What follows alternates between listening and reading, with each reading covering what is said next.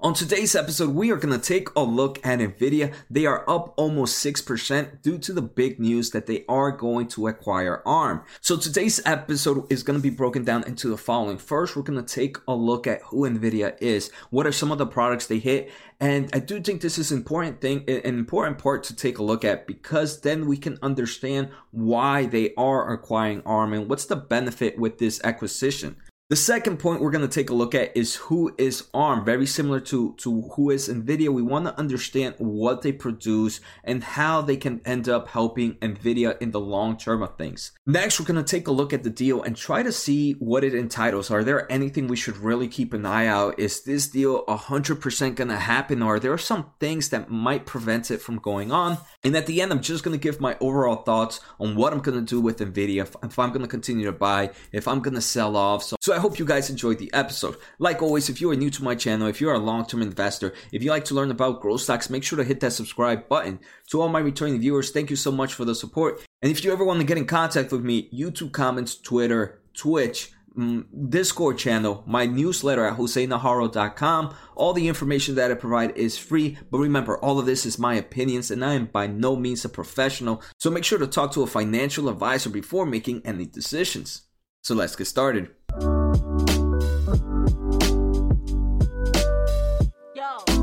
And before we continue, guys, don't forget to hit that thumbs up. It helps the small channel out so much. And let me know what you guys think of NVIDIA right now. Are you guys kind of bullish, bearish? What are your thoughts on this deal? All right, so first, let's take a look at who is NVIDIA. This is ticker NVDA to all my podcast listeners, but I'm pretty sure everybody knows about the company. Right now, it has a market cap of about $318 billion. And year to date, NVIDIA has done amazing to investors. It says given over 100% returns. All right, so now let's take a look at the products NVIDIA hits. So NVIDIA is the maker of GPUs, graphical processing units. And these graphical processing units are used in multiple markets. The main markets that they hit is the gaming market, the data center market, the professional visualization market, and the automobile market. In the gaming market, right, their GPUs are used to allow gamers to play their games at high definition and to have the best visualizations. In the data center realm, they're used for high performance computing and artificial intelligence, and they're used by like every major cloud providers from Alibaba Cloud, Amazon, Azure, which is Microsoft, Baidu Cloud, IBM, Oracle, and Tencent. Then they have the professional visualization, and this is like the workstations. If you are a content creator, and content creator, I mean like game designer, engineer that works in design of buildings, an architect, or anything that requires high visualization software. Most of Autodesk, for example, all of Autodesk software uses some form of high power computing graphics card. The next one is Auto, and Auto is they're using this Drive platform, which they called, which is using artificial intelligence, machine learning to help with autonomous vehicles. So these are the main markets that NVIDIA hits, and we're going to take a look at, hey Jose, how is this ARM company gonna help NVIDIA in the long term of things? So now let's take a look at ARM. And one thing I want to say though, before we take a look at ARM, NVIDIA is doing really well with acquisitions, in my opinion. They just recently acquired a company about 2 quarters ago called Mellanox. And Mellanox helped them, was a company that dealt with artificial intelligence. And this acquisition of Mellanox has helped NVIDIA increase their revenue in the data center world with artificial intelligence computing to a whole new levels. I think this quarter was the best quarter for NVIDIA in the data center, and it now makes more money in revenue compared to gaming. And many people would consider NVIDIA a gaming company, but we can see it is evolving from that into something much bigger. So now let's take a look at ARM and what does ARM do? And the best place to do it is to take a look at this interview that was done by the CEO of ARM. And this was an interview that was taken January 29th of 2019. So ARM is the most important chip company that does not make any chips. UK-based ARM produces low-power, high-performance chip architectures that is licensed to other vendors. Customers include like Apple, Samsung, Qualcomm. So ARM chips are found in most mobile phones. So in this question over here, Simon Segars is the CEO. He mentions, We are the chip company that doesn't make chips, and we're often described as a semiconductor company. But in reality, we serve the semiconductor industry. We design the microprocessors, we design the compute and the intelligence that goes into so many of the products. If in the higher level of things, what ends up happening is ARM creates this brain. And this brain is pretty much empty, but they kind of create the way that brain interacts with each other or how it talks to everything else. So then we have, for example, Intel, we have Apple. They now use this brain to put in all the information within their chips to work the way they want it to work. I think that's probably the best way to explain their product. They don't even make the brain, right? They just create the design for the brain. And now Intel, Apple can now take this design and go and put everything they need inside this brain, all the secret sauces that company has. And this is amazing, right? Because and many people might be like, Jose, why is this such a great thing? Why can't Intel? Why can't Apple? Why can't all these other semiconductor companies just make their own brain? That alone is a whole different process. That's going to require so much research and development. So the best thing to do is to outsource stuff like that. And if ARM is producing leading technology, then why go and try to battle it when you can just license their technology? All right, so now let's talk about the deal. So Nvidia has announced on, I think this was Sunday, that they announced that they're going to acquire ARM from SoftBank Corp. So right now, ARM is a private company owned by SoftBank, so they are going to acquire from them in a transaction valued at $40 billion.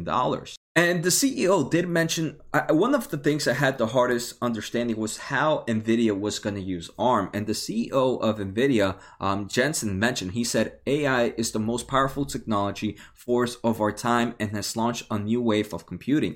In the years ahead, trillions of computers running artificial intelligence will create new Internet of Things that is thousands of times larger than today's Internet of People. Our combination will create a company fabulously positioned for the age of AI.